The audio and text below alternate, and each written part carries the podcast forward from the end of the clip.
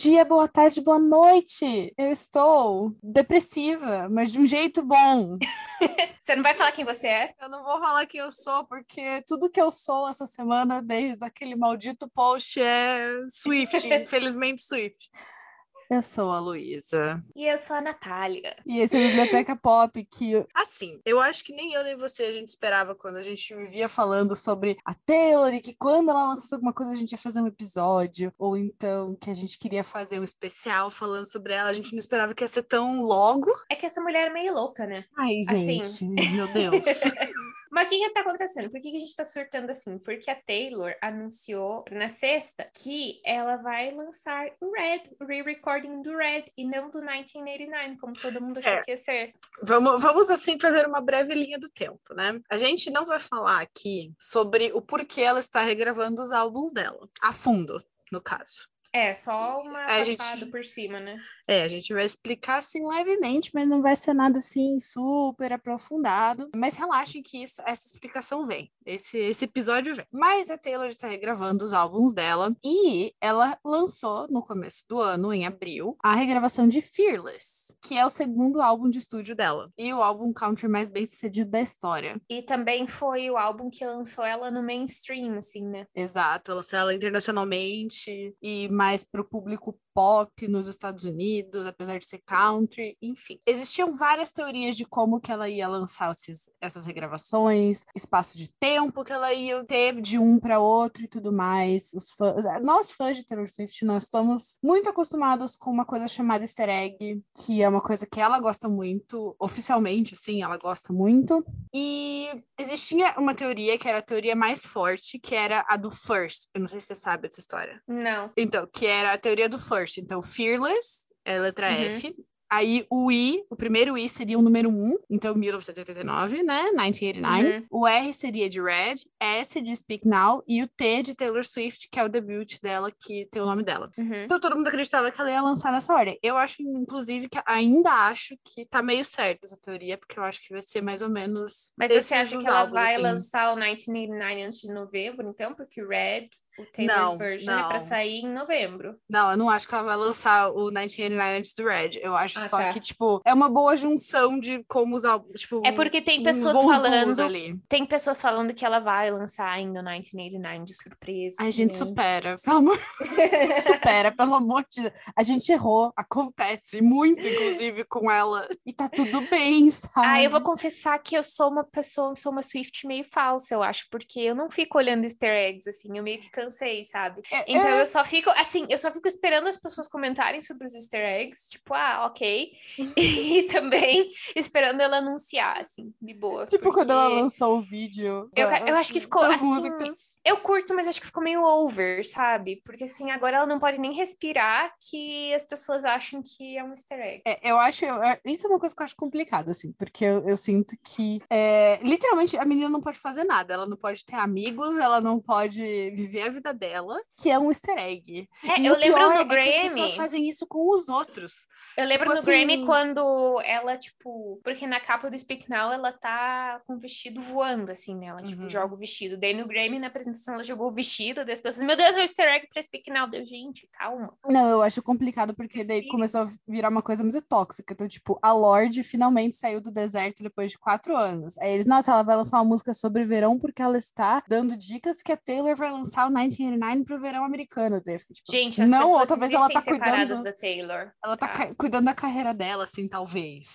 talvez. As pessoas sei. existem como pessoas separadas da Taylor mesmo. Exato. É, daí também teve o lance do o, o Jack Antonoff, que hoje é um dos maiores colaboradores da Taylor. Ele tem uma banda chamada Bleachers. E ele, eu não lembro se ele lançou, tipo, um EP ou se era uma música só, assim, mas, tipo, ele tava, né? Ah, vou lançar música. Aí as pessoas, ao invés de irem lá e, tipo, darem, assim, apoio pra ele, porque ele é um artista e tudo mais, que é uma coisa que falam tanto nesse fandom de apoiar artistas, mas não apoiam, né? As pessoas iam comentar no Instagram dele, tipo, tá, mas qual que é a próxima regravação que a Taylor vai lançar? Tipo assim, gente, é muita falta, eu acho muita falta de educação isso também. Nossa. É, e é uma coisa que rola também pro outro lado, quando as pessoas admiram muito a Taylor, que nem a Olivia, assim. A gente uhum. não comentou sobre isso no episódio da Olivia, mas ela sempre deixou muito claro que ela adora Taylor Swift, que ela é muito fã, e daí as pessoas começaram a falar que ela tava se aproveitando. Aí ela parou de falar da Taylor porque as pessoas estavam caindo, matando em cima dela, e as pessoas começaram a falar que ela era uma falsa, e que uhum. ela, na uhum. realidade, nem gostava Ai, da ridículo. Taylor Swift. Daí, gente, as pessoas têm vida além da Taylor Swift. A gente tem vida além da Taylor Swift. Não parece, mas a gente tem. Ah, enfim, fãs tóxicos, né? Que tem enfim, todos os fandoms. Mas... tóxico. A gente, é do, a gente é Swift, a gente pode falar. Se alguém vier falar mal de Swift pra mim, você não tem local de fala. Eu tenho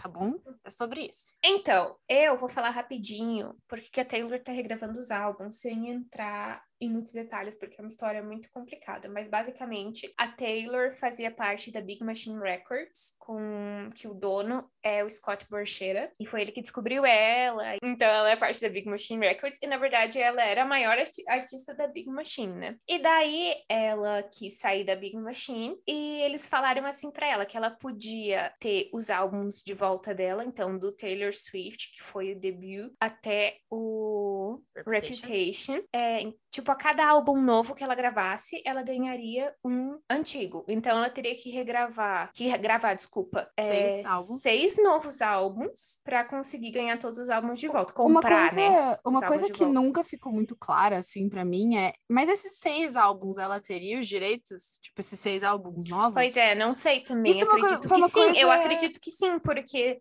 ela saiu por causa disso também, né? É, não, mas então, porque eu fiquei pensando assim, imagina se ela, eles falam assim, ah, você tem que gravar um álbum novo para ganhar uhum. um álbum velho. Mas aí eles continuam tendo os direitos dos álbuns novos, ela nunca ia sair, pois sabe? É, eu não sei também, eu não sei, é uma coisa que a gente também... tem que perguntar pra ela. É, tipo, ela nunca deixou claro isso, ela sempre, ela sempre falou assim, ah, eu achei que era abusivo. E realmente, mesmo se ela ganhasse, tipo assim, ó, uhum. os, no, os, os, novos álbuns você tem os direitos e os velhos não, continua sendo abusivo, Sim, assim, sabe? ia demorar mas... muito tempo também, né? Yeah. Aí ela, antes do lançamento do Lover, que é o sétimo álbum de estúdio dela, ela foi para Republic Records. E daí agora ela tem todos os direitos sobre toda a música dela. Porque o que uhum. acontece? A Big Machine ainda tinha os direitos sobre os masters, que basicamente são as cópias físicas das músicas dela. Na real, assim, me não é, explicaram é, é isso físico. uma vez. Eu não sei explicar é, direito. É então, é me, me, explicaram assim uma vez. O master é tipo o que você escuta. Então, tipo, quando você pega o seu o CD e você dá play, aquela gravação, aquele ah, mix. Ah, isso, a gravação. Sabe? Aquela uhum. gravação, aquele mix, aquilo é um master. Uhum. E você. Aí, tipo, o master tem várias partes, né? Tem a parte instrumental, tem a parte de produção, uhum. tem a parte da,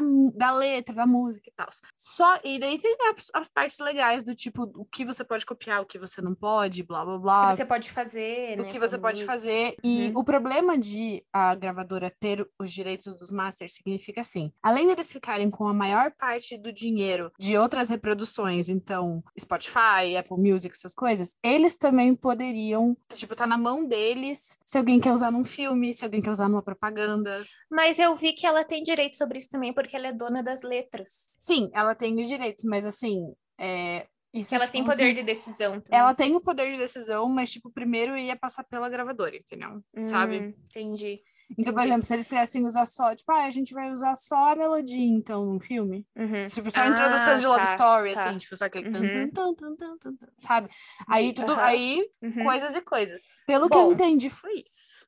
Mas, enfim, dela foi pra Republic Records, o Lover, que nem eu falei que ela lançou o primeiro álbum que ela é dona de tudo, dos masters, das letras, enfim, de tudo. E o que aconteceu? Existe um personagem nessa história chamado Scooter Braun, que ele é um. Nojento manager, como se traduziria empresário? Agente, ele, ele uhum. agencia pessoas. Businessman. Businessman. E ele é Só empresário que... de algumas pessoas, tipo Justin Bieber. Tipo é. Demi, tipo Ariana Grande. Demi Lovato, Ariana Grande. Só que tem um pequeno eu já detalhe. falei que eu não gosto de Eu já falei que eu não gosto de Justin, tá? Não é nem É, não, a gente não gosta de Justin Bieber e vocês lidem com isso. Uma coisa curiosa sobre o Scooter Brown, eu estava pesquisando, né, depois de uhum. todo esse ocorrido sobre ele, porque eu nunca tinha ouvido falar nele. Ele, na real, é conhecido na indústria por fazer umas coisas bem. Ah, sim, ele destruiu, a, assim. ele destruiu a carreira da Carly Rae Jepsen. Por exemplo. Não, ele destruiu a carreira de várias pessoas, a maioria delas mulheres. Eu deveria adicionar isso daqui. Uhum. E todos os caras, se eu não me engano, que tem problema com ele são negros. Então, assim, você já sabe como ele é uma pessoa incrível, não é mesmo? E eu acho que o Todrick Hall, que é um amigo da Taylor, já falou que ele foi homofóbico Uhum. com ele também. É, então, mas ele assim, ele era conhecido por ser uma pessoa meio sketch, assim, sabe? Tipo, uma pessoa Uhum. meio Sorrateiro, assim. sorrateira, conhecida por dar golpe. Conhecida Uhum. por. Gente, uma pessoa. É o caiote... Traiçoeira. é, o... é caloteiro, gente. É o caioteiro Caloteiro. do, Famoso do BBB. caloteiro. O caioteiro do BBB, sabe? Tipo, ele era assim. E ele Mas, já não era enfim. assim a pessoa mais legal do mundo, né? Aí, o que, que tem tá o Scooter. Brown a ver com isso? Ele e a Taylor nunca se deram bem, tanto que a Taylor sempre fala que, pelo que deu a entender, que ele fazia um bullying com ela, assim, que ele não era legal com ela. enfim. Desagradável. Desagradável. E o Scooter Brown foi lá e comprou do Scott Borcheira a Big Machine Records. Ou seja, ele tem agora o direito de todos os masters da Taylor. Ele é o dono dos masters da Taylor. E claro que a E- Taylor ficou corretamente muito puta com essa história. Oi, diga. Só, só um parênteses. Pode falar. É, quando ele comprou a Big Machine, ele comprou tudo que a Taylor deixou lá, não só os Masters. Tipo, os Masters é o principal, Uhum. mas assim, conceito de álbum, fotos, Ah, sim. é, clipes, tudo. E daí, quando isso aconteceu, a Taylor lançou, ela escreveu uma carta e postou no Tumblr, acho que no Instagram também, não lembro direito. Tudo. Mas eu lembro que ela tudo. postou no Tumblr, explicando toda a situação, falando que a Big Machine nunca tentou negociar com ela os masters dela, a Big Machine e o Scott Bushero falam que sim, que eles tentaram, e daí a Taylor fala que isso não é verdade, enfim. E daí o maior problema dela é o Scooter ser o dono dos masters dela por causa de todo esse rolê e ele ser esse caloteiro problemático que ele é, né? Hum. E o contrato dela com a Big Machine diz que ela pode regravar as músicas dela depois de um certo tempo que passou, assim. Uhum. Então, o único que ela ainda não pode regravar, se eu não me engano, é Reputation, que não passou o tempo suficiente ainda Só no poder regravar. final do ano que vem. Então, é por isso que ela tá regravando os álbuns, que nem a gente falou, Fearless foi Fearless Taylor's Version, que ela chama, né? A versão É. da Taylor. Foi o primeiro. E agora todo mundo achou que ia ser o 1989, e não foi. Foi o vai ser É, Red. e por que, que todo mundo achou que ia ser o 1989? Porque ela, ela fez parecer que sim. E ela não pode falar que não fez. Uhum. Porque até, até eu, assim, tipo, você falou, você tem preguiça. Eu não tenho preguiça, mas eu tenho preguiça, entendeu? Tipo, eu Uhum. gosto de, tipo assim, parar e analisar, mas é tipo assim, eu paro, analiso por uns 20 minutinhos ali e Ah, daí eu sou bem largo mão, preguiçosa. eu só assim, fico esperando as sabe? pessoas me darem a resposta dos easter eggs, porque eu não tenho muita paciência, não. Então, então assim, o que que rolou? Ela deu algumas entrevistas meio Uhum. estranhas, assim, que ela soltou umas coisas Que aleatórias ali no parecia que era só pra divulgar o 1989. Exato, parecia que era literalmente só pra jogar um easter egg e ir embora. Uhum. Aí ela começou a, tipo, Easter egg, pra quem sabe? não sabe, rapidinho, um parênteses, easter egg é quando você deixa, tipo, uma dica de alguma coisa que vai acontecer no futuro. Por exemplo, ela lança um clipe pra uma música que tem o nome escondido de outra música que vai ser lançada no futuro no clipe, daí, entendeu? Mas não é Uhum. na cara, assim. É, são dicas, né? É, é, na realidade, Uhum. easter eggs podem ser- Segredinhos. É, segredinhos, assim, referências, às vezes. Às Uhum. vezes nem é uma coisa que você tá sinalizando que vai acontecer no futuro, mas é só, tipo, uma coisa que pessoas que são muito fãs vão pegar e vão Sim. ver com carinho. Uhum. Isso acontece não só, tipo, no caso da Taylor, a gente tá falando da música dela. Na, nos acontece na cultura Pixar pop tem no muito, geral. nos filmes da Disney tem bastante. Exato. Então é uma coisa que Mas enfim, acontece um bastante. parênteses. Então, assim, todo mundo ficou nesse hype. E daí, ela é muito sorrateira, porque na quarta ou quinta-feira, antes dela anunciar que ia ser o Red, ela lançou uma linha de merch feia. Vamos começar por aí. Feia, Horrível! horrível, horrível. Que eram coisas de verão, assim. Então E tinha, tava tipo... escrito 1989 nelas. É, então, é que tava escrito EST 1989, que é tipo desde Sim. 1989, porque esse álbum tem esse nome porque é o ano que a Taylor nasceu, né? Então, tipo, tava escrito assim, 1989 enorme, era na paleta de cores do álbum. É, 1989 é um álbum que foi lançado no verão, então ele é super verão, super vibe, Uhum. super divertido. E, tipo, a coleção de merch era exatamente assim. E daí todo mundo Horrível, ficou, mas meu assim. Deus, era muito feia, meu Deus. Era muito feia. E daí, tipo, tinha aquelas raquetes com bolinha pra você jogar É, não pogobol tinha, tipo, praia. toalha de praia. Um negocinho pra colocar latinha. É. Nossa, que horrível. Era muito feio. Gente, era muito, muito feio. A gente vai postar umas fotos no, no Instagram. Vai acabar com o Ai. nosso feed bonito, mas é porque vocês precisam ver esse troço como é feio. Enfim. E daí, é, todo mundo ficou, cara, é isso, entendeu? Tá na cara, é isso. Vem aí é nós. Daí ela pega e fala do Red, do nada. E eu tenho uma teoria eu tenho uma teoria pessoal Hum. que não que não ela não ia não ia anunciar porque é, ela anunciou na sexta-feira que era aniversário do Scooter Brown Isso que eu ia falar. então assim eu não vou falar que Amo. não foi 100% planejado mas uma hora antes dela anunciar um produtor que fez o último remix de Willow que se chama Willow 90 Strand que é Gente, o chega de remix de single- Willow. Eu não Chega de aguento remix de mais. Willow. Já tem quatro, cinco. Nem Sabe aquele meme? Sai, maluco, todo dia isso, que é uma caveirinha correndo, assim? Sei. É, não, mas eu não aguento mais essa merda. Ai, tá. Eu gosto dessa música do jeito que ela é, não precisa de remix. Se bem que o da o Moonlight Witch lá é legal, aquele eu gosto. Mas enfim, o DJ que fez esse remix, ele vazou. Não sei se foi vazamento, se foi intencional, que perguntaram pra ele: você vai trabalhar com a Taylor de novo? E ele falou: no próximo álbum dela. E hashtag TS10. É, vou já tirar essa, né, glossário pop aqui pra vocês. Quando a gente não sabe o nome de um álbum, normalmente a gente usa as iniciais de um artista e o número desse álbum. Então, por exemplo, antes da gente saber que o novo álbum da Lorde se chamava Solar Power, a gente chamava ele de L3.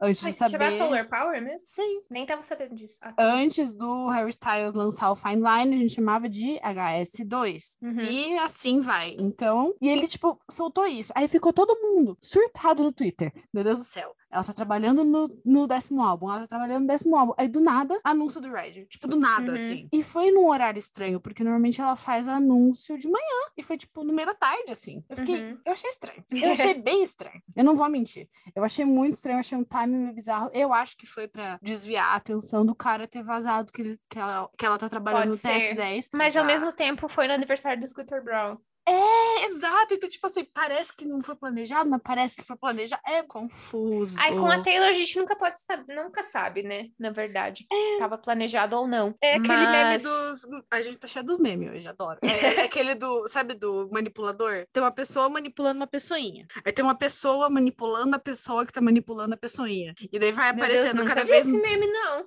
Eu vou, eu vou mostrar pra você depois.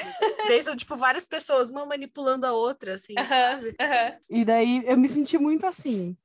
É, Manipulada. É muito manipulada. Trouxa. Eu me senti trouxa. muito É porque manipulada. Swift é trouxa, né, gente? É assim a Enfim, vida. a gente não explicou direito, mas basicamente a gente vai fazer aqui um geralzão. O que é o Red? Tanto que a gente nem fez muito roteiro na hora que a gente meio que sabe tudo.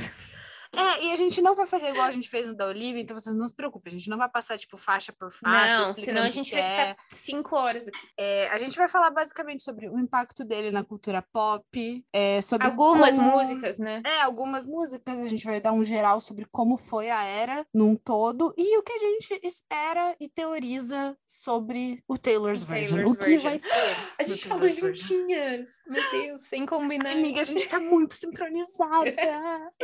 Bom, o Red original, ele foi lançado no dia 22 de outubro de 2012, Mas E ele a foi anunciado Taylor? em agosto. Importante lembrar dessa É. parte. que foi com o primeiro single, né? We Are Never Ever Getting Back Together. Uhum. E a Taylor, ela fez um negócio com o YouTube que ela chamou alguns fãs pra tocar algumas músicas acústicas. Ela tocou We Are Never Ever Getting Back Together, 22 e Treacherous. Uhum. E ela anunciou também a capa do álbum nesse vídeo, com, na- com- não na apresentação, nesse encontro com o YouTube. É, era Eu acho que foi com o tipo- YouTube. Foi uma. Então, eu lembro, eu li no Taylor Wiki que foi no Google Hangouts. Mas Ah, ele tá. passou no YouTube.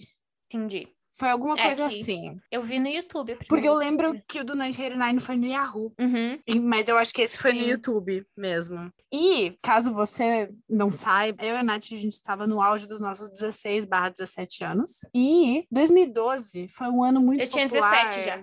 É, você tinha 17, eu tava pra fazer. Uhum. No meu aniversário, inclusive, rolou uma coisa muito significante na era Red. Porque O foi quando a Taylor fez o show dela no Brasil. Aquele Hum. fechado que ela cantou com a Uhum. Paula Fernandes. Aham. Aquela viagem horrível que deram o Louro José pra ela de presente Que ela foi na Fantástico. Xuxa. que ela foi na Xuxa. Vergonha. Gente, essa viagem é uma desgraça, eu tenho uma vergonha. Toda vez que eu vejo aqueles vídeos, eu fico, é por isso que ela nunca mais voltou, cara. Ai, que vergonha. Enfim, na época, né, 2012, qual que era a coisa mais da moda? Eram os hipsters. Existia a moda do rockabilly, então a galera usava muito calça skinny, calças assim, e, tipo, eram coisas assim Colorida. né?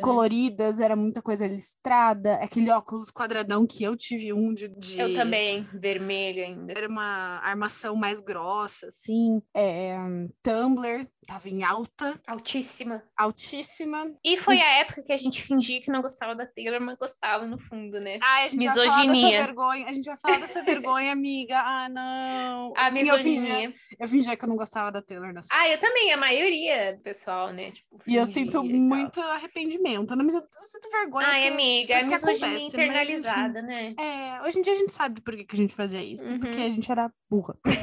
a gente era, era muito manipulada pela mídia também, né? Tipo, Sim. a pensar, meu Deus, olha quantos ex-namorados ela tem e ela só escreve sobre os ex-namorados e blá, Exato. Blá, enfim. Isso. Se você gosta da Taylor, você é infantil. Exato. Blá, pois é. Essa era foi a penúltima era da Taylor que ela era extremamente ativa em redes sociais, em eventos públicos. Ela sempre estava na rua, a gente via direto ela andando de um lugar para outro. Ela fez várias parcerias nessa época. Ela fez uma parceria com a Corneto, que ela lançou um corneto especial nos Estados Unidos de uhum. Floresta Negra. Ela fez uma collab que até hoje traz essas fotos assim do baú, que é com a Coca-Cola Diet, Light, acho que é Light. Ela hum. fez também com Keds, que é um tênis muito fofo e muito desconfortável. Hum, é verdade. então, assim, a Taylor tava. Ela fez também com o Target, porque a Target é vermelha, né? Então é uma é, rede de lojas É uma rede de lojas nos Estados Unidos e ela fez essa parceria com a Target. E, se eu não me engano, foi aí que começou a história de dela lançar edições exclusivas na Target. Hum, uhum. Porque é, Red teve três versões em vinil, que eu adoraria ter as três, inclusive. Uma que era transparente, uma, a prensagem, né? O o, uhum. o LP, um, é um, era transparente, um era vermelho e um era preto. Raridade, ah, eu gente, tenho, Eu tenho uma coisa que é rari, meio raridade também, que é o Deluxe Version. Eu tenho também! Uhum. Lembra quando a gente fortuna. comprava CD por tipo tipo 30 reais na, sei lá, na Saraiva. Eu lembro, eu lembro quando a gente voltou a se falar que eu falei para você assim que eu que eu tinha o, o, Reputation, que eu comprei na Fenac, que era uma livraria uhum. que tinha em Curitiba, tinha uma dessa lá em Curitiba. E Sabe que eu acho que eu comprei na Fenac também? Então, eu lembro que eu comprei o meu 1989, que foi o meu primeiro álbum da Taylor físico, e o meu Reputation na FENAC, e eu não paguei mais que 35 reais. Uhum. E hoje, hoje em dia você vai comprar um Reputation, meu Deus, muito caro. Acho que pra você achar um 1989 Deluxe é impossível. Então, o meu vinil do Evermore tá pra chegar. Toda vez que eu lembro o dinheiro que eu paguei nesse vinil, eu fico. As escolhas que eu fiz, não é mesmo? Mas tudo bem. Valeu a eu pena, ele é lindo. escolhas. Ele é lindo. É isso que importa. A era Red, ela foi, além de muito bem sucedida musicalmente para Taylor, muito bem sucedida na imagem dela. E na verdade, com o Red, foi a primeira vez que a Taylor começou a experimentar com outros sons e que ela começou a ir mais pro pop também, dando indícios que talvez ela iria por essa linha que a gente viu. Que, claro, depois ela foi, né, com 1989, que foi totalmente pop. Mas esse ainda é considerado um álbum country. E uhum. muita gente faz uma crítica, assim, talvez talvez que o som desse álbum não é muito coeso, assim. Tipo, a sonoridade dele não é muito coesa, assim. Mas. Tanto que temos a polêmica, tipo, né? Do é, Grammy. É, então vamos falar disso. Você vai me bater se eu falar que eu acho que ela não merecia ganhar aqui Não, eu, assim, eu não conheço os álbuns que estavam indicados, eu nem sei de nada, porque assim, eu, eu não acompanhava pesquisar. tanto assim ela nessa época, sabe? Mas o que aconteceu nesse Grammy, gente? Foi no Grammy de 2014 que o Red estava indicado a melhor oh. álbum de country. 2014, não é 2013? Aham, uh -huh. que estranho, né? Foi 2014. Uh -huh. Que bizarro. É porque o Grammy tem as próprias regras lá, né? De quando uhum. você pode enviar seu álbum para ser indicado. Enfim, aí no Grammy 2014, que nem eu falei, Red estava indicada melhor álbum de country e melhor álbum do ano, que é álbum of the year. Ó, eu vou só falar rapidinho aqui, tá? Fale. Os álbuns que estavam indicados eram The Heist do Macklemore and Ryans. Nossa, quem lembra? Tudo bom. Red da Taylor Swift. Good Kid, Mad City do Kendrick Lamar. The Blaster Rest da Sarah Bareilles. Eu amo essa mulher. Uhum. E Random Access Memories do Daft Punk, que foi quem ganhou. Então, o que aconteceu? Album of the Year é o prêmio mais importante do Grammy, que é o álbum do ano, né? Que é o que todo mundo quer ganhar. E a Taylor, ela tava muito, tipo, animada. E ela tava com muitas esperanças que ela ia ganhar. E dá pra ver na cara dela quando ela tá no Grammy. Dá pra ver no, nas coisas que ela escreveu nos diários do Lover, que uhum. ela achou. Ela escreveu assim: acho que a gente tem chance de ganhar. Porque ela já tinha ganhado com Fearless, né? Em 2010, se eu não me engano. E Daí, quando eles foram anunciar. Ah, eles foram. Eles, sacanagem. Eles foram muito também. sacanas. Foram muito quando sacanas. eles foram anunciar o álbum do ano, eles falaram: e o álbum, the album of the year goes to Random Access Memories, Daft Punk. E daí dá pra ver na cara dela, assim, tipo, ela faz um. E daí, ah, uhum. sabe? E daí ela fala numa entrevista que ela ficou muito mal depois, ficou muito chateada, nem foi em nenhuma festa depois do Grammy, ela foi pra casa chorar e comer hambúrguer. Relatable. Relatable Queen. E eu é, acho eu... que até hoje é uma coisa que dói nela até hoje, assim, ela não ter eu acho que é uma coisa que dói nela e dói muito no fandom também. Porque, assim, como qualquer fandom, os Swifts são muito protetores, assim. É, todo mundo protege muito a Taylor e defende muito a Taylor. É, eu faço isso até uma extensão, confesso. Sim, bom senso. Mas eu sinto, assim, eu, no fundo do meu coração, do meu coraçãozinho, eu não sinto que Red é um álbum de Grammy. Tanto, se você for analisar as três vitórias da Taylor, que são Folklore, Fearless e 1989. Os três são álbuns de storytelling. Os três contam uma história do início ao fim e eles e tipo, por mais que eu entenda que a vibe que ela quis passar é, esse é um álbum sobre coração partido e quando você tá com o coração partido, seus sentimentos não são é, coesos. É. é. seus sentimentos não são coesos e o, o, álbum realmente passa isso. Não é isso que o Grammy procura. Ah, então, sim, o Grammy. Eu tenho vários problemas com o Grammy porque eu acho, é, eu acho que eles são muito. É, como é a palavra em português? Roubados para certos artistas e certos álbuns. É, eles têm muitos problemas de não indicar minorias. Tipo, After Hours do The Weeknd não foi indicado a melhor álbum do ano na última edição do Grammys. Ele foi, foi o álbum mais vendido do ano. Ele... Blinding Lights não foi indicada Record of the Year, que não faz sentido nenhum. Foi uma das maiores músicas do ano, se não a maior música do ano. Gente. Então, assim, eu duvido você conhecer uma pessoa que não saiba pelo menos a melodia de Blinding uhum. Lights. Tipo assim. E eu queria. A Taylor, ela deixa muito claro que ela se preocupa muito com o Grammy, em ganhar Grammy e tal. E eu queria que ela deixasse de lado um pouco. Eu acho sabe? assim, é, é, fases, entendeu? Porque ela desapegou. Uhum. Ela desapegou do charts. Ela deu Sim. uma desapegada do charts desde o Lover. Porque o Lover não foi bem em uhum. charts. Foi, teve só três indicações pro Grammy.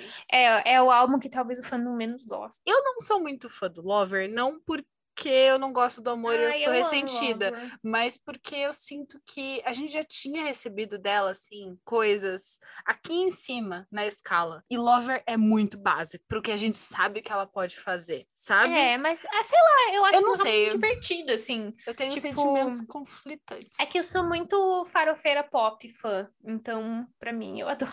Eu adoro. Então, eu sou farofeira pop fã, mas eu achei Eu assumi, tem uma entrevista muito aleatória, mas tem uma entrevista da Queixa que ela fala assim: eu assumi que eu sou uma fã de pop e e é isso, e eu não vou mais eh, me desculpar por nada. E eu sou muito assim, sabe? Tipo, eu amo pop e farofa. É, mas eu, eu, acho, eu acho assim, é, eu acho que todo mundo esperava dela uma coisa future nostalgia, por uhum. exemplo. Eu não espero nada menos do TS10. Nossa, eu botando pressão nela, né? Tudo bom. eu não espero nada menos dela do que uma sonoridade cheia de, de sintetizador. É, não vibes tipo Reputation, que foi mais pro dark pop, mas realmente uma vibe do que a gente tem agora, anos 80, inspirações dos anos 80, nos anos 70. Uhum. Ela sabe fazer isso. Nesse álbum tem uma faixa que tem uma produção mais nostálgica, que é Starlight. Ela sabe sabe fazer isso. No ela Red, fez no né, country, no é, no Red, no caso. Ela fez no country, ela pode fazer no pop. E se ela fizesse, ela ia ser assim, ó, a maior. Eu entendo, Bom, ela tá fazendo o que ela quer, o que ela tá se divertindo, mas, né? O Red, ele foi lançado, como a Nath falou, em outubro de 2012. Uhum. Ele foi anunciado no dia 13 de agosto de 2012 com seu primeiro single We Are Never Ever Getting Back Together, We... que foi o primeiro I Never Ever Ever que like foi o primeiro ever. de sete singles. Eu Nossa, acho muito eu... singles. É muito um singles. só. é, o álbum tem 16 faixas na versão é, standard, né? Que a gente chama a versão normal, digamos assim, simples do álbum. 19, se você contar as três faixas é, deluxe. E na versão, né? Nessa versão deluxe, nessa versão especial, também tem duas faixas demo, que são Treacherous e Red. E uma versão acústica de State of Grace, que é a primeira faixa do álbum. É, versões demo são as primeiras primeiras gravações que ela fez, assim, da música que não estão com produção, não estão as versões finais. Então, são essas versões da The Red Treacherous que estavam na versão deluxe também. Isso. E também na era Red nós tivemos quatro músicas é, que ela lançou fora do álbum. Duas para trilha sonora de Jogos Vorazes, que são Eyes Open e Safe and Sound, que é um, uma collab com The Civil Wars, que eu amo, amo essa música. Inclusive essa música. ganhou no Grammy melhor é, música original para trilha sonora. Para trilha sonora. Ela lançou também a música Sweeter Than Fiction pro filme One Chance, que tem que vi. estrela o James Corden e eu nunca vi esse filme. E foi, acho que a primeira collab dela com o Jack Antonoff também. Acho que sim. Nosso queridinho. E ela escreveu a música Ronan, que é sobre. Ela escreveu para um menininho que faleceu de câncer e ela cantou numa campanha que arrecadava dinheiro para uma instituição que ajuda pessoas que não podem pagar o tratamento de câncer. Porque, caso vocês não saibam, a mãe da Taylor tem câncer, então ela é bem vocal em ajudar essa causa. E que mais que teve? Ela tem um feat com o Tim McGraw e o Keith Urban dessa época também. Você sabia disso? Qual? Highway Don't Care. Odeio essa música. Eu Desculpa. amo essa música. Eu amo essa música. Eu sei que ela é ruim, mas eu adoro. E, se eu não me engano, também foi mais ou menos nessa época que ela lançou uma outra colaboração com o B.O.B. que se chama Both of Us e é incrível. É verdade, acho que é nessa época mesmo. Nossa, ela tava muito ativa, né? Sim, é bizarro, né? Porque hoje em dia uhum. a gente não tem nada dela por meses. E... A gente não apreciava o que a gente E se eu não me engano também, essa foi a primeira era que a gente teve o primeiro eh, a, a tradição dela agora, né, de o easter egg que inicia uma era, que ela postou que ela tava com sapatos vermelhos no estúdio. Ela postou uma foto no Instagram que eram os dois pezinhos dela assim com o um sapato vermelho no estúdio, que daí em 1989 ela também fez uma coisa similar, etc, etc, assim até hoje. Essa também foi uma época que iniciou uma tradição muito querida pelos fãs, que é de ela chamar pessoas fãs para encontrar com ela depois dos shows. É, é porque a Taylor, para quem não sabe, você não pode pagar para meet and greet com ela. Então ela não vende meet and greet que é quando você encontra o artista, tira foto, ele autografa coisa e tal. O que acontece é que durante os shows, a mãe dela escolhe algumas pessoas, alguns fãs aleatórios, que vão Se destacam na multidão pro backstage tal, depois né? do show para encontrar com ela e, e bater um papo. E, é. Uhum. E essa e a Red Era foi a primeira vez que ela fez isso. E o show da Red, da Red Era, que é uma. Uh, ele é tão bonito. Ele tem, tipo, uma inspiração meio circense e tal. Também... É a única turnê dela que não tem DVD. Isso porque... que eu ia falar é, é um DVD perdido, não é? Eu não entendo é, exatamente o que aconteceu. Então, o diretor da turnê, ela descobriu depois, ou se eu não me engano, foi depois que o DVD estava em pós-produção. Ele foi acusado de assédio sexual por várias artistas que ele já tinha Meu trabalhado Deus. antes. E daí ela falou: não quero mais. Eu até contava uma piada, bem sem graça, diga-se de passagem, mas era uma piada realista de que esse era o único jeito que o Scooter Brown ia tirar dinheiro de Swift se ele resolvesse lançar esse uhum. DVD.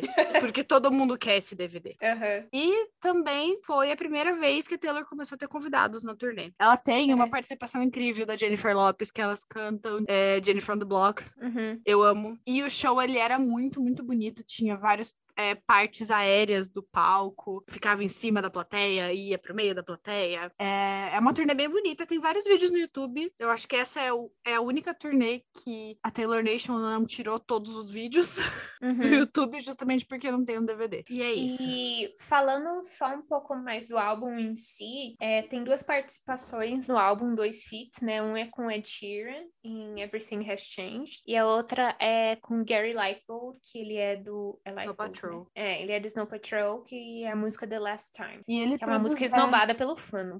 É verdade. E ele ajudou. E, e é o último e... single da era também, é, é... passagem. Mas é porque é um single que não é bem single, né? Porque, na verdade, ela lançou... É, é, é uma performance... É eles cantando ao vivo, só que... Numa qualidade boa. É, aham. Uh -huh, é. e eles cantaram no X Factor também. Ah, é verdade. O verdade, dito X Factor que o Harry estava nos bastidores. Calma, calma, nós vamos chegar lá. Nós vamos Taylor, Não, a gente tem que falar de Taylor.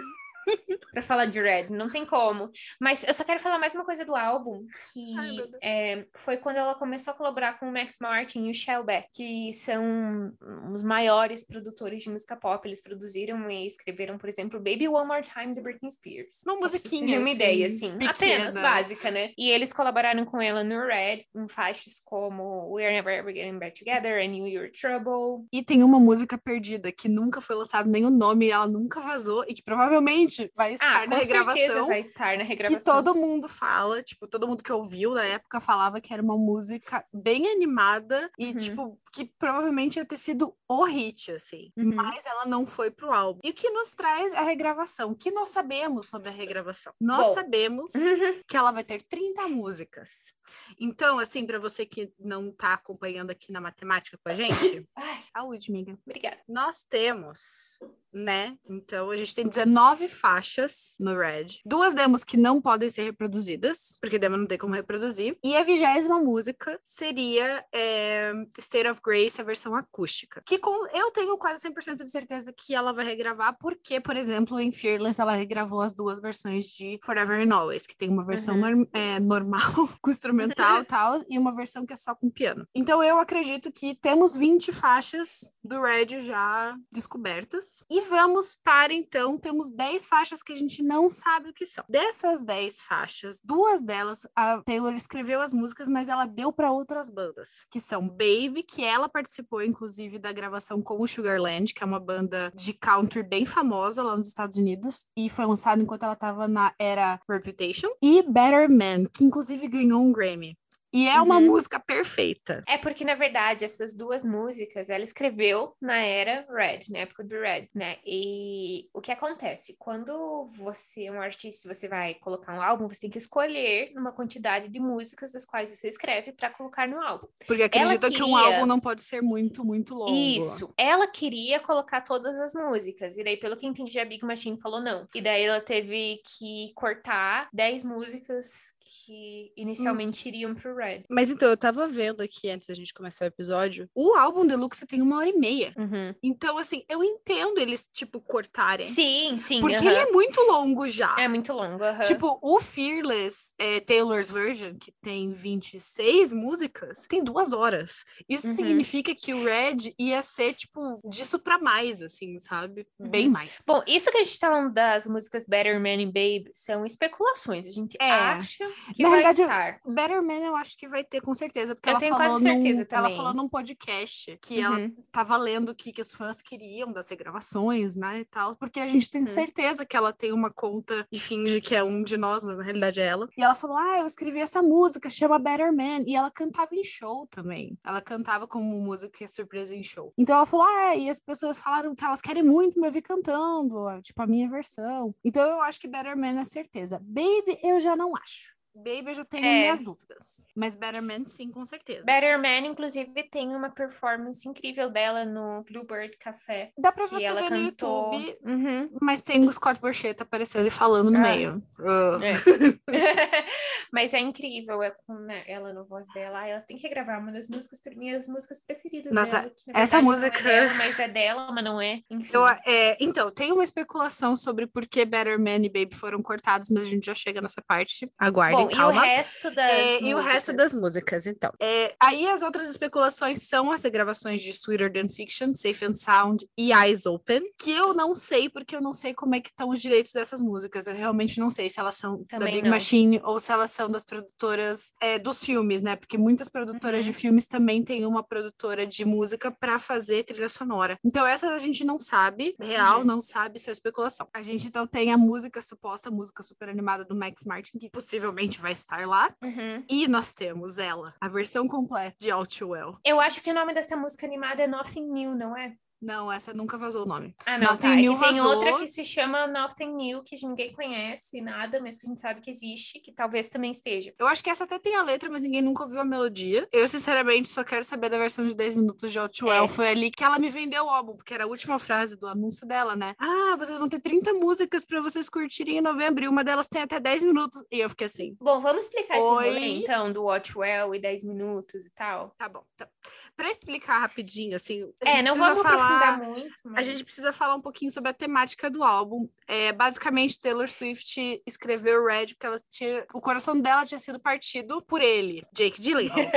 esse, esse, é um podcast que eu dei o Jake Gyllenhaal agora. Mentira. Jake Gyllenhaal, ele fez filmes tipo Donnie Darko, é, Príncipe da Pérsia, ele fez também, né? Ele Enfim, Brokeback Mountain. Brokeback Mountain. Ele fez vários filmes. Inclusive, tem uma lista no Letterboxd muito engraçada, que é assim, ranqueando os filmes do Jake Gyllenhaal por quão mais provável o personagem dele ia devolver o cachecol da Taylor Swift.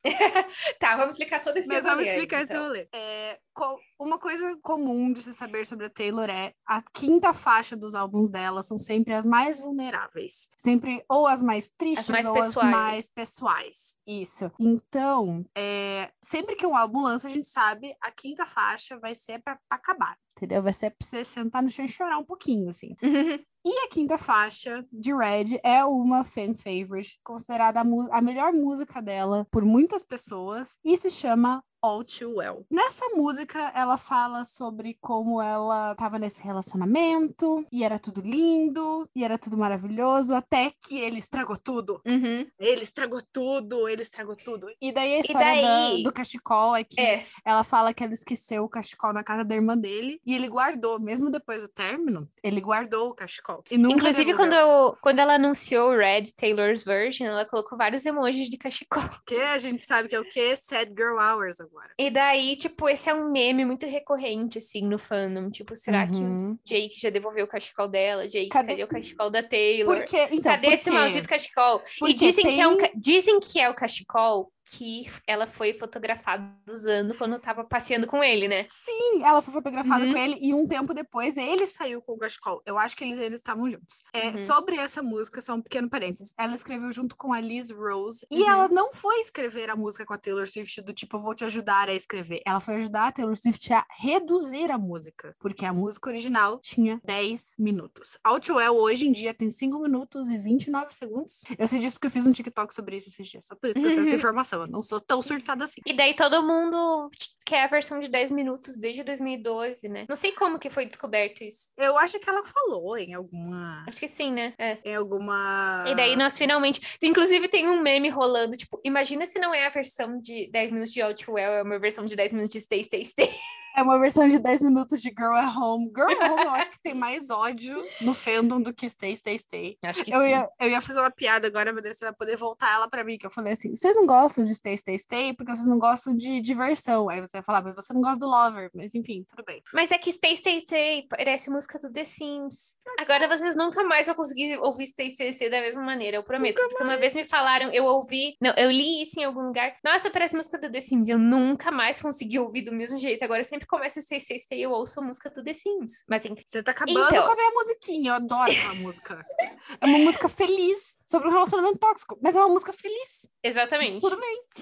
Mas então, voltando ao Jake, o que rolou, né? Ele, teórico, ele quebrou que o coração da Taylor e dizem, né, por aí que foi porque ela estava muito nos olhos da mídia e tal, e ele sempre foi uma pessoa mais privada e ele não queria isso. Foi isso, isso que nós ouvimos falar. Só que Better Man e Baby provam um pouco o contrário disso, porque Baby fala sobre uma traição. Uhum. E Better Man fala sobre você esperar alguma coisa do seu parceiro. E ele é, não com certeza rolou mais coisa, né? Uhum. Então, a gente fica aqui, suposta... lembrando, tudo supostamente. É igual o episódio do Sour, tudo supostamente. supostamente, é, dizem que ela cortou o Baby da, da tracklist porque ela não queria que pegasse mal pra ele ele, porque já tem uma música que pega muito mal para ele, que é The Moment I Knew, que é uma das faixas extras. Eu odeio essa música. Eu amo Me essa desculpem. música. Eu odeio essa música. Eu odeio a letra, eu odeio a sonoridade, eu odeio tudo. Só queria deixar aqui o meu Miga. ódio por essa música. Não me cancelem, é apenas a minha opinião. Você Miga. pode ter uma opinião diferente. Ele não é foi no aniversário dela, amiga. Ai, mas que sabe, drama. E você sabe meu que Deus, ela se importa desculpa, com isso. Eu acho muito dramático isso. E você sabe que ela se importa com isso porque no clipe de Lover, ela post... é, uma das cenas é era o cara com ela no aniversário dela. Você sabe que ela se importa eu, com eu isso. Eu não tô querendo invalidar os sentimentos dela, mas eu acho meio drama demais. Assim. Eu também acho meio não drama me cancelem, demais, por favor. Eu também acho tipo, meio drama uma demais. inteira mas... pra isso, sabe? Mas é, enfim. É, uma coisa só pra vocês saberem, tá? Eu, eu gosto muito de signo, né? Eu sou virginiana, a Nath é é taurina, nós somos de signo de terra, a gente não se apega nessas coisas. Mas a Taylor, ela é sagitariana. Ela se apega nessas coisas, entendeu? Então. Tudo bem, tudo bem. Né? Tudo bem, a gente vai perdoar. É... Então, basicamente, o Red inteiro é pro Jake, né? Tem algumas é. músicas que não são, tipo, 22 é sobre ter 22 anos, aproveitar a vida e tal, né? É, então, Holy Ground, dizem que Holy, Holy Ground... Ground... dizem que é pro Joe Jonas. Uhum. Dizem que... É, Starlight, é, teoricamente, não é teoricamente, não é teoricamente. Starlight é sobre... É, a é avó do Kennedy. Connor Kennedy. É, porque ela já namorou... O fanfic dos Kennedy. É que ela se, ela se envolveu na maldição dos Kennedy, gente. Quem, quem, quem que faz isso? Meu Deus. Eles acham que, se você eles... não sabe o que eu tô falando, pesquise maldição dos Kennedys no Google, que você vai entrar no rabbit hole que você nunca mais vai sair. É bizarro, sério. Eles ficaram por duas semanas. Por duas semanas eles ficaram. E ela escreveu uma música pra avó dele. Isso foi, foi nesse nível de. É porque ela viu uma foto, né, da avó. E dizem que Begin Again é pro Connor também que ela conheceu ele ah, depois faz sentido. Jake. Paris e tal, né? E aí, né? O que, ah, teve Paris? Não sei esse rolê aí. Que parece que eles se conheceram, tipo, em Paris. Tem um rolê assim. Ah, é? Assim. E Girl at Home, que é talvez uma das músicas mais odiadas do fandom, mas tudo bem. É, teoricamente, essa é bem teoricamente, que ninguém sabe realmente para quem que é. Seria pro Zac Efron, que ele estaria namorando não sei quem, e teria dado em cima dela e tal, porque eles fizeram um filme juntos, que foi o Lorax né? As uhum. vozes dos personagens eles fizeram lá juntos. Posso, posso fazer um parênteses rápido? Fala, fala. O meu primeiro namorado da vida, a gente começou a namorar porque a gente foi ver esse filme no cinema. Eu nunca vi esse filme na minha vida. É gente. horrível. Nossa, enfim. Eu nunca vi esse filme. É, mas qual que é esse rolê de Paris aí que eu, que eu não sei? Amiga, eu não sei também. Eu vi uma vez, assim, que eles tinham se conhecido em Paris. Eu não sei se é verdade. Não foi nem um relacionamento, nem foi uma ficada, na verdade. É, eles ficaram, tipo, foi um amor de verão. Ok, então a gente ainda tem outras músicas que podem ter sido né, inspiradas por outras Peraí, pessoas. Peraí, deixa eu só falar uma coisa rapidão. Gente, falei o nome do Gary Lightbody errado. É Gary Lightbody, do Snow Patrol. Pronto, só queria falar isso. A gente tem aqui o que? Esses momentos de fazer errado. Enfim.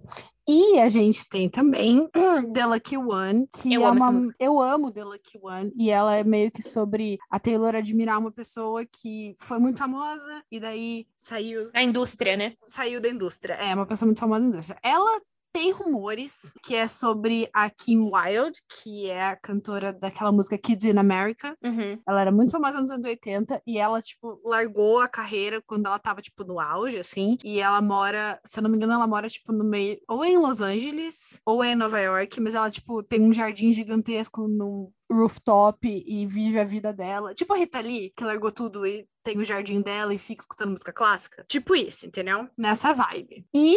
Ai, meu Deus do céu. Tá, eu preciso só fazer um recado. Chegou o momento de Haylor? Chegou, Chegou o, momento. momento de Haylor. Ó, eu vou falar, vou falar uma coisa, tá? Levem isso no coração de vocês. Eu chipei muito Haylor no meu tempo. Até O que, que, é Haylor? Vamos. É, eu acho que, o que, que é Haylor? Vamos saiba, o que é Haylor. É o nome de casal da Taylor Swift e do Harry Styles. Eu não era fã de One Direction. Eu era aquela pessoa que achava que eu era boa demais pra escutar One Direction. Burra.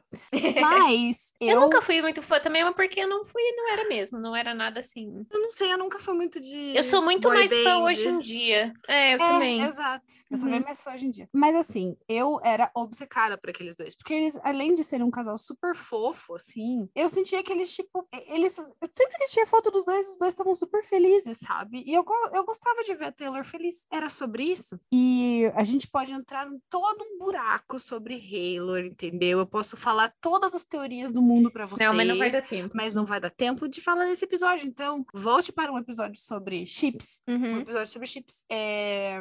E assim, hoje em dia. Quais músicas, eu... teoricamente. Hoje em dia. Só... Nossa, eu só quero deixar tá. isso claro. Uhum. Hoje em dia, eu acho. Eu queria muito que eles pudessem ser amigos sem as pessoas ficarem em cima dos dois. Porque você tem dois lados. Ou as pessoas que odeiam os dois juntos, ou as pessoas que amam a ponto de falar: Taylor, termine com esse seu namorado que te faz muito bem e você é extremamente apaixonada por ele para ficar com o Harry Styles. E eu acho isso horrível. Eu gostaria uhum. que eles. Uhum. Eu gosto da amizade deles. Sim. Eu quero eles amigos e fazendo música junto. Ok. Isso fora do caminho. Então a gente tem a música mais famosa de, de Haylor da história, que é I Knew You Were Trouble. E eu sei que é uma timeline complicada do relacionamento deles, mas é quase 100% certo de que realmente a música é sobre. É porque ele. também tem muitas referências para ele no clipe. No né, clipe, sim. O cara é igual ele no clipe. Naquela época que ele usava Tem a tatuagem dele sim. também. Uhum. Gente, é, tá, é sobre, é sobre Haylor. E Come Back Be Here, que tem fotos do dia. Tem fotos do dia Essas que ela escreveu icônicas. essa música. Que ela tá, tipo, ela.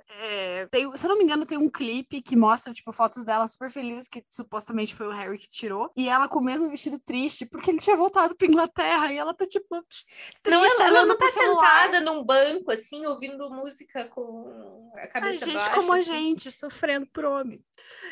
Eu amo tanto essa música. São as músicas que supostamente sobre o Harry. Eu tá, amo eu Come tenho uma pergunta. Here. Eu amo Come Back Me Here. Eu Hum. tenho uma pergunta. Qual é essa timeline aí? Porque tem música pro Jay, tem música pro Harry. Tá. E porque daí o Harry inspirou todo o 1989, mas ele também tem duas músicas no Red, mas ela tava com o Jay, eu tava com. Eu não entendo. Tá bom, Não sei então vamos, vamos, vamos lá, tá? Vamos, vamos lá. Tá, me- Teoricamente, me- me vamos, a gente tem que chegar em Speak Now. Speak Now, então, ela terminou com o John, com o John Mayer uh, e começou a namorar com o Jake Gyllenhaal. Tá. Tá ali pelo final da era do Speak Now, metade pro Ah, final. então teve músicas que ela escreveu que na verdade foram antes, tipo. Não, mas é porque você tem que pensar, essas músicas que ela escreveu aconteceram antes. Sim. certo? Sim. Então, tipo, você tem que pensar Uhum. antes de 2012. Então, é, ali ela ficou com. É, é, The Moment I Knew é sobre o aniversário de 21 anos dela. Não é de então, Não, não, não é de 18, não. não tô é de louca. 18 anos, não.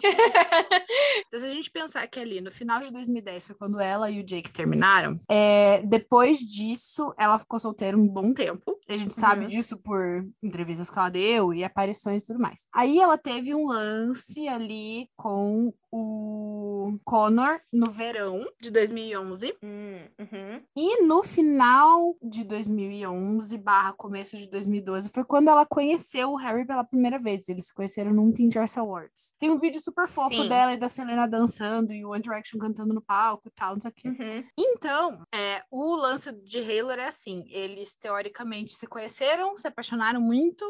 Ela escreveu essas duas músicas porque eles terminaram logo em seguida porque tretas. Aí eles voltaram na era Red, que daí tem aquele vídeo, famoso vídeo do beijo em Nova Uhum. York. No ano novo. No ano novo. Aí eles fizeram a tal da viagem lá com a Selena Gomez e com quem ela estava na época, que eu acho que não era o Justin Bieber, era outra pessoa. Que foi quando rolou o acidente que ela fala em Out of the Out Woods of the Woods. que ele- o Harry machucou o queixo. Aí eles, termi aí eles viajaram pra uma ilha, que eles terminaram, que daí tem a famosa foto dela famo- voltando no barco. Eu amo essa triste. foto. Aquela foto é tudo. Não, não amo porque foto é ela tá triste, mas é que ela tá, tipo, parada, assim. Ela tá parada, tipo, no barco, olhando pro nada, pensando Eu vou tudo. fazer um compilado de todas essas fotos que a gente tá falando e postar. Sim, e daí o que se o que que é o lance? Entre a era Red e a era 1989, que foi logo o seguinte, ela tava muito migas e diversão e ser solteira. E é, o rumor é que eles ficaram bem um ano, talvez dois, tendo uma coisa informal, tipo uma amizade colorida, um relacionamento tá. de vai e volta. E daí nesse meio tempo tem a Kendall Jenner e Uhum. nananã, e daí ela fez o 1989 inteiro pro Harry. Ah, você quer fazer, você quer me fazer acreditar que ela escreveu um álbum inteiro pra um cara que ela namorou por dois meses? Ah, É. Pelo amor de Deus, sabe? Só que quando ela lançou o 1989, ela tava o quê? Com o Calvin Harris. Ah, outro nojento. Então, Uhum. é sobre isso. Nossa, todo um rolê. Dá É um episódio inteiro só dessas tretas aí. Meu Deus. Gente, Mas Vem we aí. are never, mas we are never ever getting back together é pro Jake, né? é pro Jake Gyllenhaal. Que eles também ficavam indo e voltando. Não, eu, pelo que eu entendi da linha do tempo do relacionamento dos dois, ele só. Ele era mais velho do que ela, mas ele se achava melhor que ela. Uhum, assim, sim. tipo, mais intelectual. Porque o Jake, ele tem essa, essa coisa que ele é super cult, assim. Sabe? Fez Donnie Darko, né? É, fez Donnie Darko, gente. Ele é a pessoa que chega e fala assim, não, mas você entendeu de verdade Donnie Darko?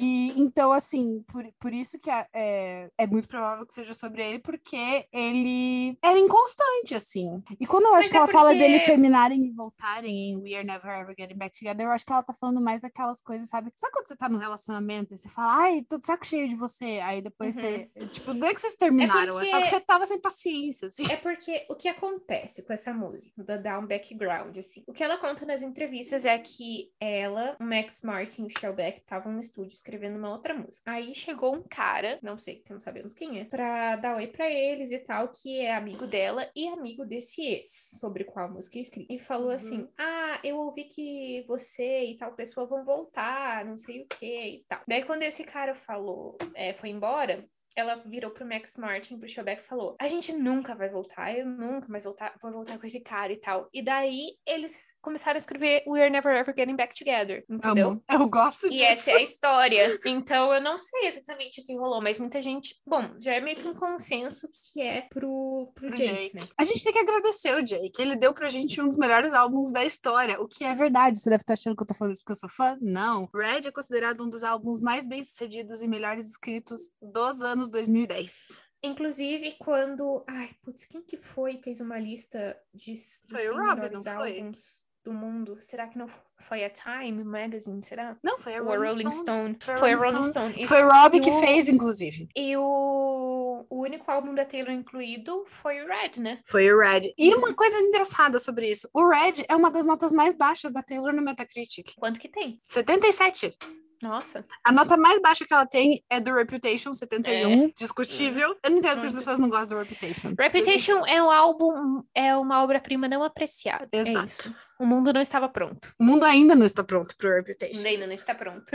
então, pessoal, é, acho que uma visão geral do Red é isso. Como vocês podem ver, a gente ama o Red. Uhum. A gente tem um carinho. Eu tenho um carinho muito grande pelo Red. Não é meu álbum favorito da Taylor. Não, o meu também não. Mas eu tenho um carinho muito grande por ele. E a gente fez uma coisa.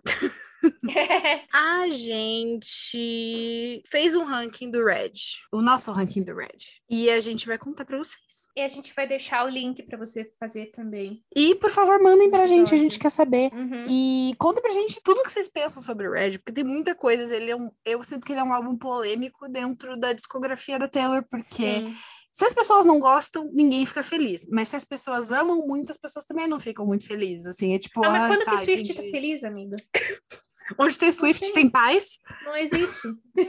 Bom, qual que foi a sua primeira? Não, vamos, vamos, vamos de trás pra, vamos de baixo pra cima. Tá bom, tá bom. Tá a bom. última. Tá bom, a última. Então, eu sei qual vai ser a sua última, mas a minha é Begin Again, que não. A minha, a minha é The Moment I Knew. É, então, Como Begin já Again. Begin Again foi o primeiro clipe que ela gravou pra Era, mas foi o segundo lançado, né? Ele se passa inteiro em Paris, é muito bonitinho e tal, mas eu acho muito chato. Muito chato. Ai, é meio chata mesmo. Eu acho muito, muito chatinho. E de momento Uhum. ainda você já expressou tudo que você odeia nessa música. Desculpa, gente, eu odeio essa música. Tanto que eu não sei, eu nem sei a letra dela direito, eu sempre pulo. Então, desculpa todo mundo que tudo gosta. bem, amiga, tudo bem. Eu perdoo você. Obrigada. É, tá bom. Então, Número em 18, Girl at Home. Ah, eu também! Também? Girl at Home. Eu acho fofa. Tipo, Mas é que é meio assim, não traia a sua namorada, não por. Não trai sua namorada porque eu sei como é passar por isso. entendeu? então, não por... esse é o meu problema Esse é o problema. música. Eu adoro, eu adoro a mensagem, mas o problema é que ela não tá fazendo uma mensagem, tipo, não trai sua namorada porque isso é errado. É tipo, não trai sua namorada porque já me traíram e eu sei que é uma bosta. Tipo, Uhum, então se não tivessem te traído, você não ia saber que é uma bosta. exatamente. Fora que é meio chatinho, né? mas É. enfim. Ok. 17. Everything has changed. Stay, stay, stay. Você vai ficar su- surpresa com o quão alto Stay, Stay, Stay está na minha lista. Você vai ficar É. surpreso com o quão alto everything has changed. Então, eu vou ser muito sincera. Eu tenho um problema muito sério com dois amigos da Taylor Swift. Ai, e o nome Deus. deles são Ed Sheeran e Shawn Mendes.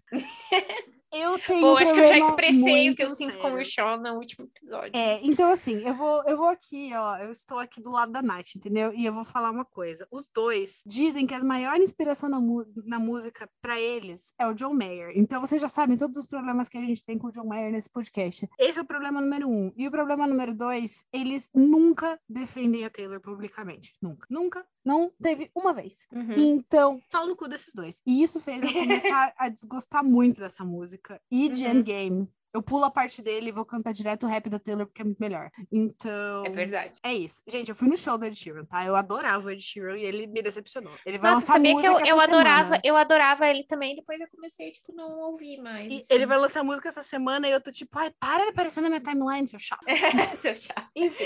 16. Starlight. I knew you were trouble. Hum, Eu amo Starlight, eu não vou falar nada. Ai, eu Mas eu sinto fã. que I Knew You Were Trouble envelheceu mal pra mim. É porque a New You Were Trouble foi Eu gosto muito, a música que, tipo, que eu, meu Deus, eu era muito viciada nessa música quando saiu, sabe? E eu acho que tem um, um negócio emocional, porque eu relacionava essa música com uma pessoa também, uma pessoa específica. Então, eu acho que também se descrevia muito bem, assim. Então, número 15 é minha The Last Time. Minha é We Are Never Ever Getting Back Together.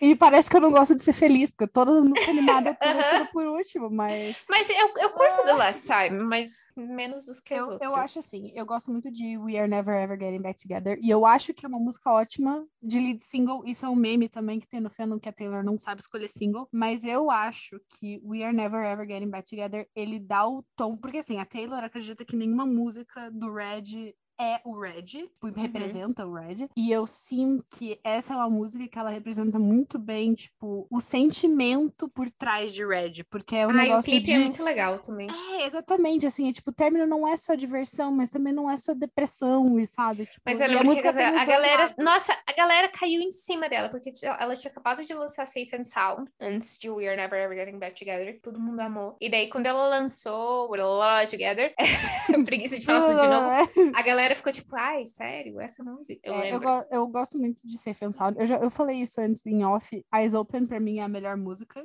que ela fez pra, É. pra Jogos Vorazes. Mas eu gosto muito de Safe and Sound e eu sinto que as pessoas ganharam Folklore anos depois, que é literalmente tudo que todo mundo queria. Era um Safe and Sound na forma de um álbum. Uhum. Então, é, é sobre isso. Tá. E 14. número 14 é a minha Begin Again. A minha é Sad Beautiful Tragic, que eu sei que você ama. Meu Deus, eu não acredito. Não comigo. É uma das É que eu minha- escuto é- pouco, mas eu É minha das top 10 músicas da Taylor da vida, Sad Beautiful Tragic. Mas briga falarei mais dela depois. a minha número 13 daí é We Are Never Ever Getting Back Together. A minha é Stay, Stay, Stay. E Ah. eu falei assim, eu gosto muito Nossa, da falando assim, parece que eu odeio. Eu não, eu não odeio essa música, gente, só que eu acho meio The Sims, é isso. É porque eu acho que é aquilo que eu falei do Lover, entendeu? É tipo, a gente sabe que ela pode fazer muito melhor que isso. Ela tá ali fazendo umas músicas infantil, sabe? Tipo, Uhum. eu acho divertida, mas é o que eu falei. Depois, quando você cresce e escuta, você fica, isso é um relacionamento tóxico, amiga. Tipo, Sim. você que ela fala assim, ah, eu joguei meu telefone em você, e depois você veio conversar comigo. Tipo, Uhum. amiga, para, não. Mas é que, teoricamente, essa música não é sobre um relacionamento que ela teve, né? Sobre, tipo, é uma Uhum. história, na verdade, da cabeça dela, não é? Sim. Não, sim, óbvio, mas é. Mas, aí, é, Mas não, eu entendo, eu entendo o que você quis dizer. enfim. Eu entendo. Ah, 12. 12. I almost do. 22. eu não vou falar nada. A minha Eu 22 não tá vou. perto. Eu não vou falar nada, dona Natália. Eu não vou falar nada. Tá. Ai, eu curto, eu curto bastante essa música, só que eu tenho que estar num mood específico pra. Muito específico Mood recorrente. específico, Clara, a gente nunca mais vai deixar de falar isso agora. Mood Nunca específico mais. recorrente. Eu tenho que estar num mood específico pra ver essa música. Tá. Sobre 22, eu só tenho uma coisa pra dizer. Depois que você faz 22 anos, você descobre que tudo que ela fala nessa música é uma mentira. Então, E todo mundo, todo quando faz 22 anos posta. I don't, I don't know about you, qualquer pessoa, qualquer pessoa Aham. LGBT é for the gays, for, que é? I do it for the gays I and do the it for girls. the, for the girls and the gays and the days. Isso, é tipo, toda vez que. eu- Tem aquele meme, né? Toda vez que uma gay faz 22 anos, até uma Swift montada Sim. na grana, assim. Ai, ai, enfim. Ai. 11. É, é The Lucky One pra mim. Fate of Grace. A minha. Essa ah, bom, eu fiquei é, surpresa que ficou tão baixa, porque eu escuto muito essa música. Eu adoro o. A versão acústica é melhor. Eu ia falar tambor, gente. Eu adoro a bateria nesse tambor. Eu gosto muito da, da Bridge, dessa música. É muito boa. Eu tenho um projeto de que eu quero tatuar todos. Fazer uma tatuagem pra representar todos os álbuns da Taylor. Eu achei que você ia falar E- todas as músicas, eu ia surtar, Não, aí é de pouquinho demais, mas eu queria, eu tenho esse projeto que eu quero fazer. E a que eu sempre quis fazer pra Red era um coração todo quebrado, como se fosse um mosaico, Uhum. por conta da letra dessa Ah. música. E eu sinto que representa bem o Red, tipo, pra mim, assim. Inclusive, pesquisa. música. Tem muitas Amo. referências ao Jake Gyllenhaal nessa música também. Tem, pesquisem tem muitas. Que não vai dar tempo de falar agora, mas enfim. Aí, a número 10. 10, a minha é 22. A minha é Red. Ah. Que é uma música que é muito boa para dirigir. Uhum, é verdade. É muito boa para dirigir essa música. E ela escreveu num avião, se eu não me engano. Uma viagem é? de avião. Uhum. E eu gosto é muito. Verdade, é verdade. Eu li, eu li isso em algum diário dela, não lembro qual. Eu gosto muito dessa música também porque ela explica para você por que, que você não deve associar pessoas à música. Entendeu? É tipo assim, você nunca mais vai conseguir fazer uma coisa sem pensar numa pessoa, e isso é ruim. Então... É verdade.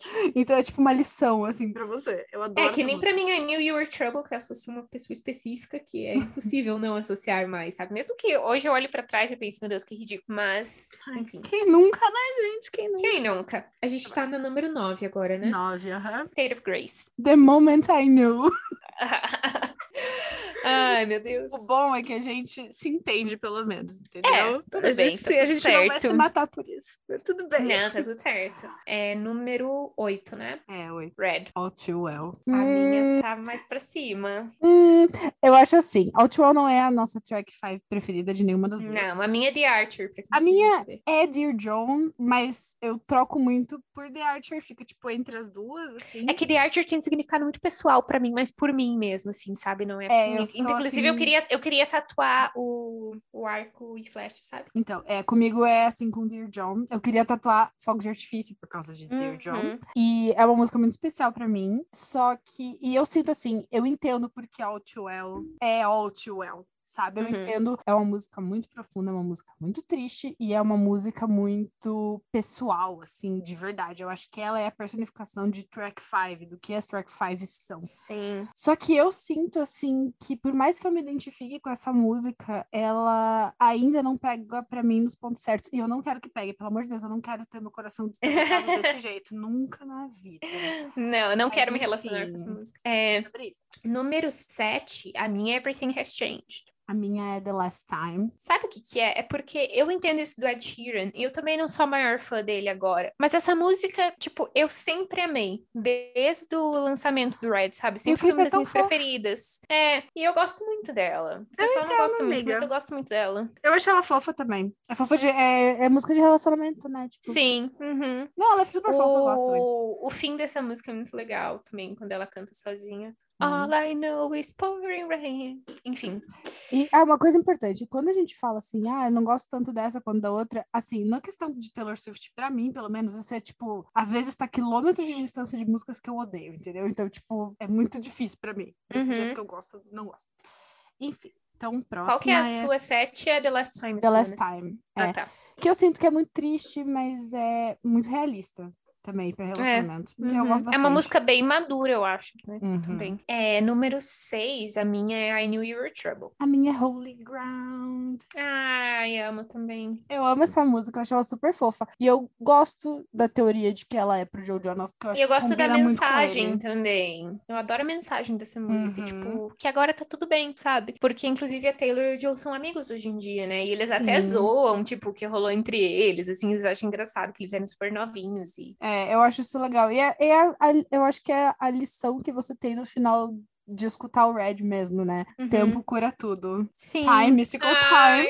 I found time can heal most anything. Ah, 15. Ai, meu Deus, tá. Sem Inclusive, nessa parte de 15, que ela fala I found time can heal most anything, eu sempre choro. Eu não consigo cantar sem chorar essa parte. Sim, a Nath fez uma playlist de músicas tristes da Taylor Swift, as minhas, as dela e as da Clara, amiga do podcast, a Clara. Que, que a gente vai a trazer, playlist a do trazer... muito específico e recorrente. Ah, ela A gente tem que trazer a Clara para um episódio episódio. Claro, a gente ama. Sua linda. E é, é, assim, eu, eu fui só ler, eu só li os nomes, eu já tava tipo, tá, entendi.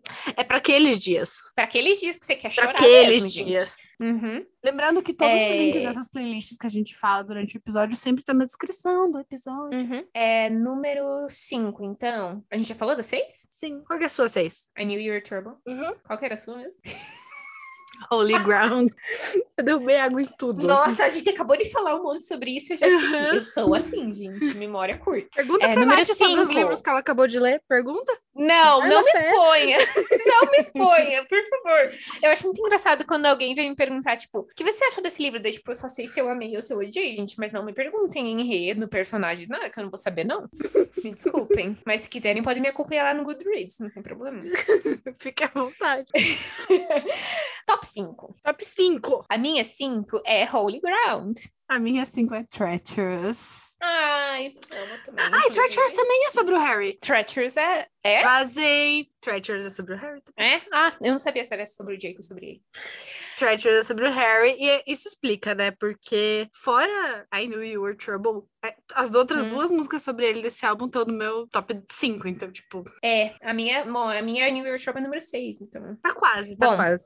tá quase. A minha número 4 daí é All Too Well. A minha número 4 é The Lucky One. Eu acho que The Lucky One andou pra Dorothea correr, entendeu? É, tem a mesma vibe mesmo. É uma das melhores músicas. E, se eu não me engano, a Taylor Jenkins, Jenkins Reid falou isso também. Dress e The Lucky One são músicas que parecem muito com Evelyn Hugo, o que me faz ter mais certeza The Lucky eu vou One parece muito esse- mesmo. Que eu vou amar esse livro. Dress, não sei, mas The Lucky One, sim. É porque, amiga, eu vejo o que as pessoas Você Evelyn LGBTVI Hugo dress. ainda. Não, eu tô falando de dress agora. Eu tô Ah, falando, tá. eu vejo que as pessoas LGBT veem. Não, mas eu tô pegando é no seu pé por-.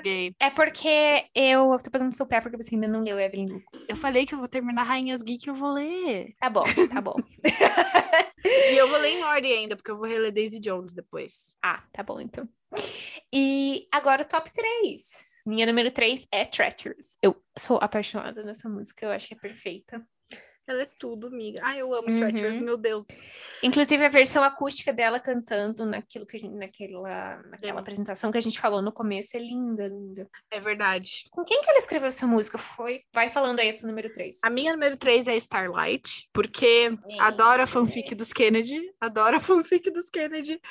É, é, legal por causa Eu- disso. mas eu gosto muito porque, tipo, é, é- é assim, ela é escrita numa perspectiva como se você, ela estivesse adivinhando o que ia acontecer, só que usando os fatos que ela sabia sobre a família do, do Connor, né? Uhum. Então, eu acho muito fofo porque é uma é tipo como se ela estivesse descrevendo a alma gêmea se conhecendo pela primeira vez, Uhum. tendo sonhos, só que Uhum. todos esses sonhos se tornaram realidade, sabe? Mas eu só queria falar que Treacherous, ela escreveu com um cara chamado Daniel Dodd Wilson, que ele faz parte de uma música chamada, uma música, de uma banda chamada Semisonic, que eles têm uma música muito famosa chamada Closing Time, e a Taylor falou que era muito fã deles, e, Closing- e que ela sempre quis escrever uma música com ele e tal, eu lembro que ela falou isso. Closing Time lembra aquele filme do Justin Timberlake da Mila Kunis. Sim, porque tem no trailer. Eu Não tem só no trailer, eles fazem uma piada recorrente no filme com essa É, música. verdade, mas eu amo esse filme, inclusive. Enfim. É, Então, número meu- 2. Número 2, vai. Come Back Be Here.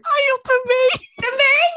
A gente teve a penúltima e, a, e, a- e o segundo lugar, mesmo. Eu amo mesma essa música. Ai, meu Deus, a bridge dessa música é tudo. Ai, meu Deus. Inclusive, essa eu, tenho uma, música, mu- eu gente. tenho uma playlist chamada Bridges a Taylor que, me, que eu grito Muito. com todo o ar dos meus pulmões e eu vou colocar também. Nossa, a gente vai encher. Eu tenho. Eu, eu acho muito engraçado isso, porque eu tenho trocentas playlists que são só as músicas da Taylor, Eu de também. formas diferentes. Então eu tenho uma que é só de pop, uma que é só de country. É, uma que são só os chapters que ela lançou.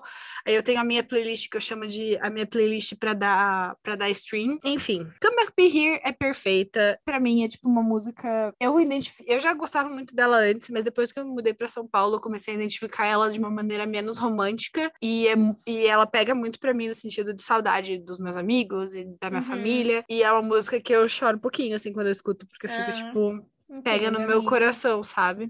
Que nem. Então, que É, nem, por enfim. exemplo, você, quando você tava falando com a Clara hoje, né? Uhum, Sobre a possibilidade de vocês talvez se encontrarem pra tomar um café. Eu fiquei assim, uhum. eu quero ir pra Curitiba pra tomar café Ah, meus amiga, amigos. sim. Tudo na, na, Na segurança, social gente, pelo amor de né, Deus. Por favor, sem aglomerações. É, e a número um, I almost do. Sad Beautiful Tragic. E, pra você que não é fã da Taylor Swift e tá escutando esse podcast, são escolhas polêmicas, tá? Muito polêmica. Muito polêmicas. Sim. A maioria é Elas- Too as-. Uhum. All Too Well sempre é É um. Well sempre é o número um das pessoas Porque desse álbum. I Almost Do e principalmente Sad Beautiful Tragic são muito esnobadas, né? Muito. Pelo fandom. Muito esnobadas. E eu acho Sad Beautiful Tragic. Eu lembro muito. Eu tenho uma memória muito aleatória na minha cabeça de uma entrevista que eu vi da Taylor falando das músicas que ela falou que Sad Beautiful Tragic. Ela começou a tocar no violão uma coisa bem dark, assim. E daí, a partir daí que foi. Eu não sei onde é essa entrevista, não consigo achar mais. Gente, não sei, foi Então, muito aleatório. Eu... E daí que ela começou a escrever Sad Beautiful Tragic. E eu, eu essa música. Eu sei que a Almost tem uma história parecida. Ela começou no piano, odiou, e daí depois ela terminou no violão e ela percebeu que era música de violão e não de piano. Uhum. E a Almost You é uma música. As duas são músicas super tristes, na real. Assim, São. Mas Elas têm são a mesma músicas- vibe, né? Elas têm bem a mesma vibe. E eu acho que eu me identifico muito com a Almost You, porque eu passei por uma situação muito parecida com o que ela descreve na música. E. e, eu, e eu gosto muito quando a Taylor pega, tipo, nos sentimentos tristes de uma maneira realista. Eu acho que Uhum. foi o que fez a gente se identificar tanto com a música da Olivia, por exemplo, assim. Porque não Sim. é bonito. Nas duas músicas, as coisas que ela descreve não são coisas bonitas. Sabe que mas Beautiful são Tragic? Eu não me identifico com a letra, porque eu nunca passei por isso, mas eu acho a letra linda, eu acho a melodia maravilhosa, inclusive eu sei tocar no violão essa música, por isso que eu amo tanto também. E tem uma parte dessa música que eu grito sempre que eu canto, que é assim, que ela fala assim, um, and darling, you've got... um, And you've got your demons, and darling, they all look like me. Que a tradução é: você tem seus demônios e, querido, todos eles se parecem comigo. Eu amo essa parte da música. Eu não sei se ela escreveu música- essa música sozinha ou não, deixa eu até ver. Mas eu acho essa música muito linda, uma das músicas mais bonitas dela. E é tipo, ela é tão triste, mas. Ai, não sei explicar. Eu sinto que, tipo, são músicas, são músicas assim, tipo, são tristes, são tristes. A gente não vai fingir que Você já. É, ela escreveu sozinha essa Mas- música. Você já ouviu falar que essa música é pros pais dela? Uhum. Tem uma. Não sei se é verdade ou não, mas tem uma teoria que é pros pais dela. Sabia O não? relacionamento deles. Uhum. Mas não sei se é verdade ou não, tudo especulações, né? Agora eu tô curiosa. Porque eu não sei se os pais dela estão juntos ou não ainda. Não, eles são divorciados. Ah, é, então. Bom, gente, sobre o Red, é isso. A gente falou um monte também. Como a gente falou, a gente nem fez roteiro, é tudo no coração mesmo. E É. agora a gente vai para as indicações da semana. Inspiradas em Red. Tentamos, né? Tentamos. Gente, a gente descobriu que é muito difícil você pegar alguma coisa que, que combine com a vibe do Red, porque Uhum. ou não é triste o suficiente, ou não é feliz o suficiente. Então a gente tentou. Uhum. A gente tentou. É, vamos começar com Pode ser filme. filme. Uhum. Eu vou indicar, é, simplesmente acontece Love Rosie, que é uma história sobre uma, uma amiga e um amigo, e eles. É tipo a história deles durante os anos, assim, encontros e desencontros, até o relacionamento deles, tipo, os sentimentos deles, um pelo outro aflorar. É também uma indicação de livro, mas eu já, tô, já vou dizer aqui. Porque isso foi uma descoberta que aparentemente as pessoas fizeram essa semana no Twitter. No livro, conta desde que eles tinham, tipo, sete anos, quando eles se conheceram, até eles ficarem juntos. Spoiler. É romance, né? A gente sabe que eles É porque, juntos. na verdade, a gente sabe desde o começo que eles vão ficar juntos. Ma- Mais ou Exato. menos, mas. É, é sabe, que né? assim, é- esse é o tipo de. É, como diria Hannah Montana, it's the climb. É sobre o meio, não é sobre o final. Tá bom? Tá bom. Exatamente, é. É, então, é, no final eles ficam juntos, tá? Uhul, beleza. Mas no livro eles ficam juntos quando eles têm 50 anos.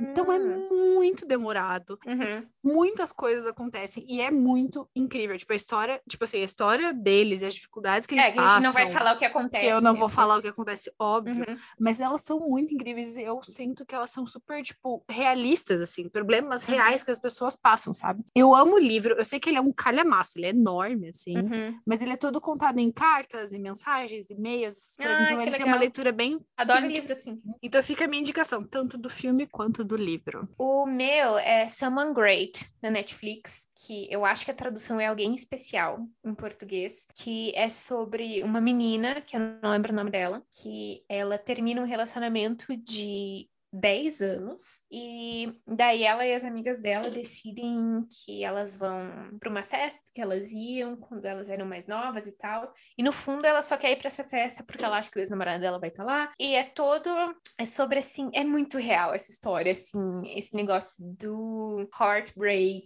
e de como você supera uma pessoa, mas demora e, e, enfim, eu acho que tem muito a ver com o Red também, porque E foi porque, inspirada assim, por Clean. isso que eu ia falar. O roteiro, a moça que fez, a mulher que fez o roteiro, a moça, a mulher que fez o roteiro desse filme, ela se inspirou na música Clean, da Taylor, do 1989. E daí a Taylor fez uma música no Lover, chamada Death by a Thousand Cuts, que foi inspirada nesse filme, que inclusive é uma música incrível, que tem a melhor bridge do mundo, a melhor bridge da Taylor, na minha opinião. Sim. Sim. E é muito legal esse filme.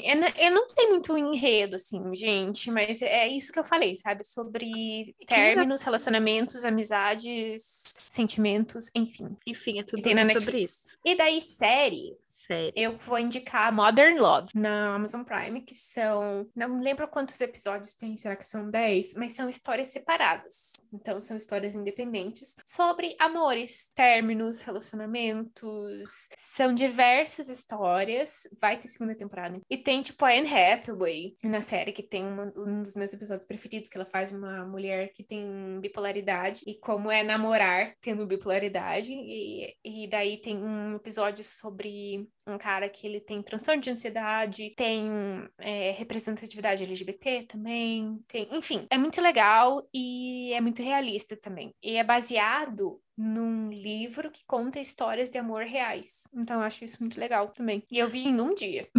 É bom assim. É bem bom. Uhum. Então, eu, eu, vou, eu vou indicar uma série. É, a, gente, a gente brinca assim no fandom que o Red é tipo o álbum de outono, uhum. né? É um álbum de é outono. Ela lançou no outono dos Estados Unidos. Né? É, ela lançou no outono, mas ele tem uma vibe outono. Assim, tem uma também, estética. sabe? Ele tem uma estética. Ele tem uma estética de outono, ele é tipo meio confortávelzinho. Os instrumentais são muito tipo estou no meu quentinho tomando meu café. Então, inspirada nessa estética, eu vou indicar Gilmore Girls, que é uma das minhas séries da vida, uma das minhas séries preferidas de todos os tempos. É Gilmore Girls. Sim, ela tem problemas, ela foi feita nos anos 2000. Óbvio que ela tem problemas. Já falamos sobre isso. Já falamos sobre isso aqui. Mas é, uma, é um... Eu não sei nem como explicar Gilmore Girls. Ela fala sobre uma mãe e uma filha. É, que, que ela são teve a Rory... filha bem jovem, né? É, ela teve a filha bem jovem, que são a Rory e a Lorelai. E é, começa a série com a Rory ganhando uma, uma oportunidade para estudar num colégio particular. Só, só que a, a Lorelai não tem dinheiro para pagar, então ela faz um acordo com os pais dela para eles pagarem uhum. a escola da Rory. Só que eles pedem em troca que toda sexta-feira elas jantem com eles. Então conta a história delas. E elas moram numa cidadezinha pequenininha que se chama Stars Hollow, que é o lugar que eu gostaria de morar na minha vida, assim. É uma cidadezinha super pequena que todo mundo se conhece, daí tem os personagens Gilmore Girls, sabia? Ai, amiga, eu vou falar assim, ó. Não existe série que eu ame mais, eu acho. Assim, eu uhum. acho que ela realmente é minha série preferida, preferida. Talvez ela ganhe de How I Met Your Mother, que pra mim é uma das minhas séries preferidas também, porque ela, além de falar sobre muito relacionamento mãe e filha, tanto da Lorelai com a mãe dela, que é a Emily, uhum. Quanto da Rory com a Lorelai, sabe? Tipo, ela fala muito sobre senso de comunidade, sobre crescer. E daí, tipo, a Lorelai tem os, os, dilemas dela. Por ter tido a filha muito nova, ela não fez muitas coisas que ela queria fazer. Ela não tá com o pai da Rory por vários motivos, que você tem que ver a série pra você saber. E elas são personagens muito incríveis e eu sinto que eles não têm medo de pegar nas partes ruins delas, uhum. às vezes. É, tem uma polêmica, né, entre os fãs, que ninguém gosta quando elas brigam, mas, tipo, mães e filhas brigam. É normal, uhum, sabe? Sim. Então, eu acho muito legal que a Amy Sherman Paladino, quando. Ela só não escreveu a última temporada, que é, na minha opinião, a pior, mas ela sempre fez isso muito bem. E ela também é uma ótima série para você treinar o seu inglês, porque eles falam extremamente rápido. Eles falam como a gente fala normalmente, sabe? Não é aquela coisa hollywoodiana de eles falam, assim, sim, entonando as palavras e tal. Eles falam como pessoas normais. E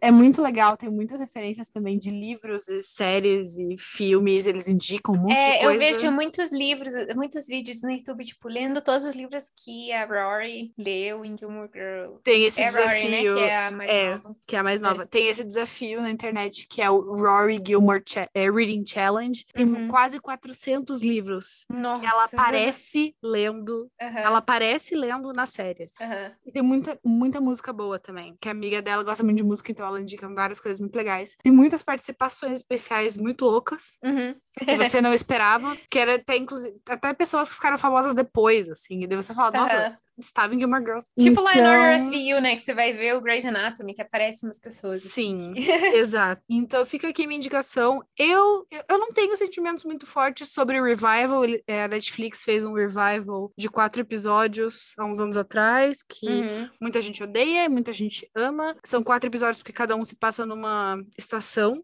é sobre um ano inteiro e cada um se passa numa estação.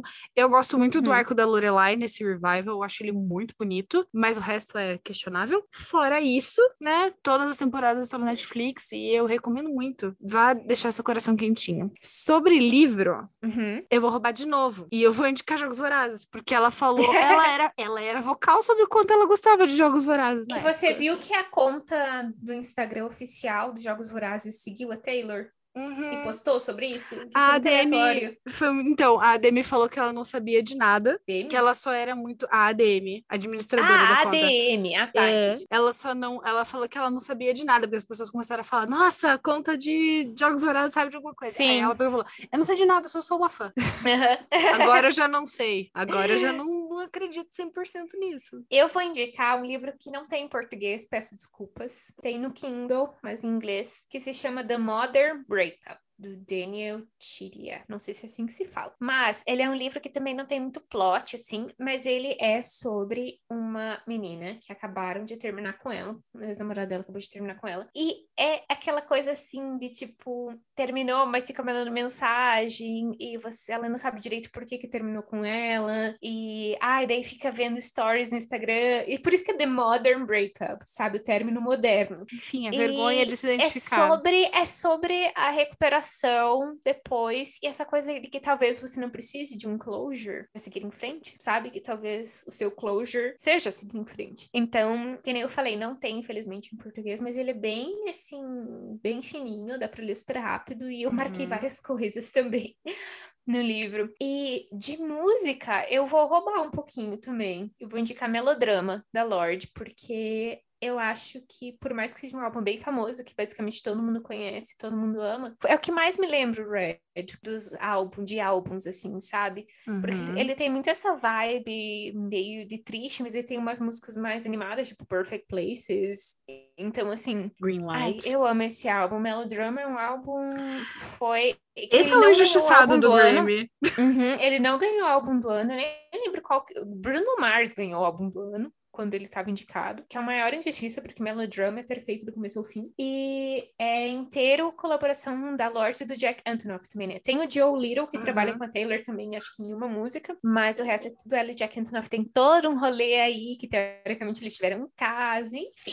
já Gente, o PowerPoint. 500. Você viu que a Lorde falou numa entrevista recente que ela viu o PowerPoint? Sério, não vi. Ela, só pra vocês entenderem, fizeram um PowerPoint de por que, que o Jack Antonoff e a Lorde provavelmente namoraram. Tiveram E um é, caso, porque ele tava tipo, namorando ali na Dunn, né? É, e é tipo uma piada, assim, no fandom, que fizeram um PowerPoint sobre isso. E a Lorde viu. E ai, que vergonha, meu Deus do céu. Ai, gente, é todo, todo um rolê que não, tá, não vou explicar aqui porque é outros 500 são uns outro, 500, isso outro rolê. Outro rolê. Ok, música. Ninguém pode me julgar. Eu não falei de Não, musical o ninguém. episódio inteiro. Ninguém julga aqui. Para poder falar agora, eu vou indicar a trilha sonora de um musical que se chama Hadestown, ou Cidade de Hades, tradução livre Uhum. feita por mim mesma. Nunca ouvi falar, como sempre. Ok, então, Hadestown é um musical da Broadway. Ele foi um fervo antes do mundo acabar, como eu gosto, como eu gosto de me referir, né? Ele foi um grande, um grande fervo, ele ganhou vários Tonys Uhum. é, no ano né, 2019, 2020. Tones é o prêmio mais importante de teatro. tá? É, ele é tipo o Oscar do, do, do Do teatro. é. E ele é uma releitura moderna do conto de Orfeu, Eurídice. Não sei, Fala, amiga. Eurídice, eu acho que fala. Eu, mas eu amo Hum. mitologia grega. É, então é uma releitura moderna do conto de Orfeu e da Eurídice. Caso vocês queiram saber qual que é o, o tal do conto, o tal do, da lenda, né? É, Orfeu, ele se apaixonou pela Eurídice e ele era filho de uma musa, ele era filho de um semideus com uma musa, então ele era muito ligado nas artes e tal, não sei o quê. Só que a Eurídice morre e ela vai pro submundo. E ele fica, tipo, muito, muito mal, porque o amor da vida dele morreu. Então, ele vai até o submundo, uma coisa que nenhuma pessoa fez, e ele implora pra Hades devolver a Eurídice pra ele. Ele implora pra ele. Ele fala: Não, eu não vou devolver a Eurídice pra você. Você tá pensando o quê? Uhum. Você tá pensando que é festa? E daí ele faz uma música, canta pra Hades, e a Perséfone escuta, e ela ama a música. E convence o Hades de deixar ele, ele levar a Eurídice embora. Daí ele fala: Tá bom. Uhum. Mas tem uma regra: você tem que sair do submundo de costas. Você não pode virar pra Se você virar Aham. pra trás, ela fica aqui. E daí ele vai. E daí, quando ele tá, tipo, na porta do submundo, ele fica: e se a Hades estiver me enganando? E daí ele vira pra atrás. E ela tava atrás dele o tempo todo. Uhum. Só que daí ela fica lá porque ele quebrou o contrato, então ele vai embora sem ela. Uhum. Esse é o conto. Hadestown fez uma releitura disso na Grande Depressão, nos anos 20. Então ele inteiro, as músicas são tudo meio jazz, assim, e tal. Uhum. A vibe das músicas, tipo, o, Ai, legal. a sonoridade não combina tanto com Red, mas a vibe das músicas é muito parecida. Aí eu fico toda arrepiada só de pensar, meu Deus, esse musical é muito bom. Enfim, se você quiser assistir, assistir. é, uma dica. Sempre que você quiser assistir um musical da Broadway, tem as gravações ilegais que, que a gente chama. Você procura o nome do musical Slime Tutorial no, no YouTube. ah, tem, sim! tem todos. É verdade, verdade. E, e daí, assim, ele tem todo. Então, ele tem toda essa vibe. A grande diferença é que, óbvio, a Eurídice não morre, né? Nesse, Uhum. nesse musical, porque eles são pessoas mesmo, eles não são deuses, digamos Sim, assim. sim. E é muito legal. E tem vários personagens é, da mitologia grega, Uhum. Tipo as Moiras. Ah, ele, elas aparecem também no. Elas aparecem na peça também, e elas, elas aparecem, tipo, em Hércules, caso você não saiba do que a gente tá falando, são aquelas três irmãs que têm um olho só, que elas ficam colocando uma na outra, Uhum, uhum. caso você, né, tenha Inclusive, acabei de te Hércules. mandar o negócio lá no, no Whats, bem legal. Não sei se você já viu. Peraí, rapidão. Você conhece NPR Ah, Tiny sim! Desk? Eu amo o Tiny Desk. Amo, amo Uhum. o Tiny Desk. Eu descobri um monte de artista pelo Tiny Desk, de passagem. Um Então, e, e esse tal é muito legal. E o elenco, ele é muito bem misturado. Porque, normalmente, né, elenco da Broadway, ou a peça tem muita gente jovem, ou são pessoas mais velhas. E nessa peça tem os dois, o que é uma coisa que eu acho incrível. A protagonista, ela é asiática. Tem um Uhum. monte de atores negros, né, que é uma coisa muito complicada na Broadway. São poucas, Ah, tipo... sim. Se a peça não é sobre história negra, não tem negros na peça. Tipo, é uma coisa Uhum. tradicional da Broadway, isso e é um lixo. Essa peça não, mistura super bem. É, o elenco é super diverso e. Ai, gente, é incrível. Nossa, sério, tipo, confia em mim. Eu gostei, eu vou procurar depois pra assistir. E a gente tem uma novidade pra vocês. Agora os episódios vão ter playlist. A gente vai faz... a gente fez um Spotify do Biblioteca Pop. A gente vai, fa- vai começar com a playlist desse episódio, que sim, vai ter o Red inteiro e depois as outras músicas que a gente vai colocar lá, que tem a vibe do Red. Mas a gente vai fazer para os episódios anteriores também. E a gente, como sempre, vai deixar o link lá no nosso Linktree, que você pode acessar tanto na descrição do episódio, quanto na descrição do podcast, quanto em qualquer uma das nossas redes sociais. E, apesar da gente ter falado aqui, a gente vai postar também o nosso ranking do Red no TikTok. Postaremos. Então, Então, curtam. Isso, gente. E é eu falei, a gente isso. falou um monte. Tomei toda a minha água aqui, mas contem pra gente lá qual é, qual é a sua música preferida do Red, o que, que você tá esperando do Taylor's Version, teorias, easter eggs, enfim.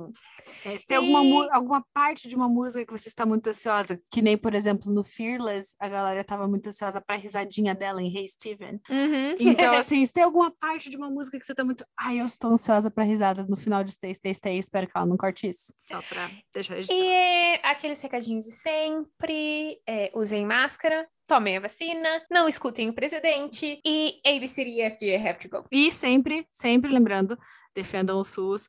Sejam boas pessoas, façam boas escolhas, tomem água, passem protetor solar. E a gente vê vocês na semana que vem. Beijos! Beijo, tchau!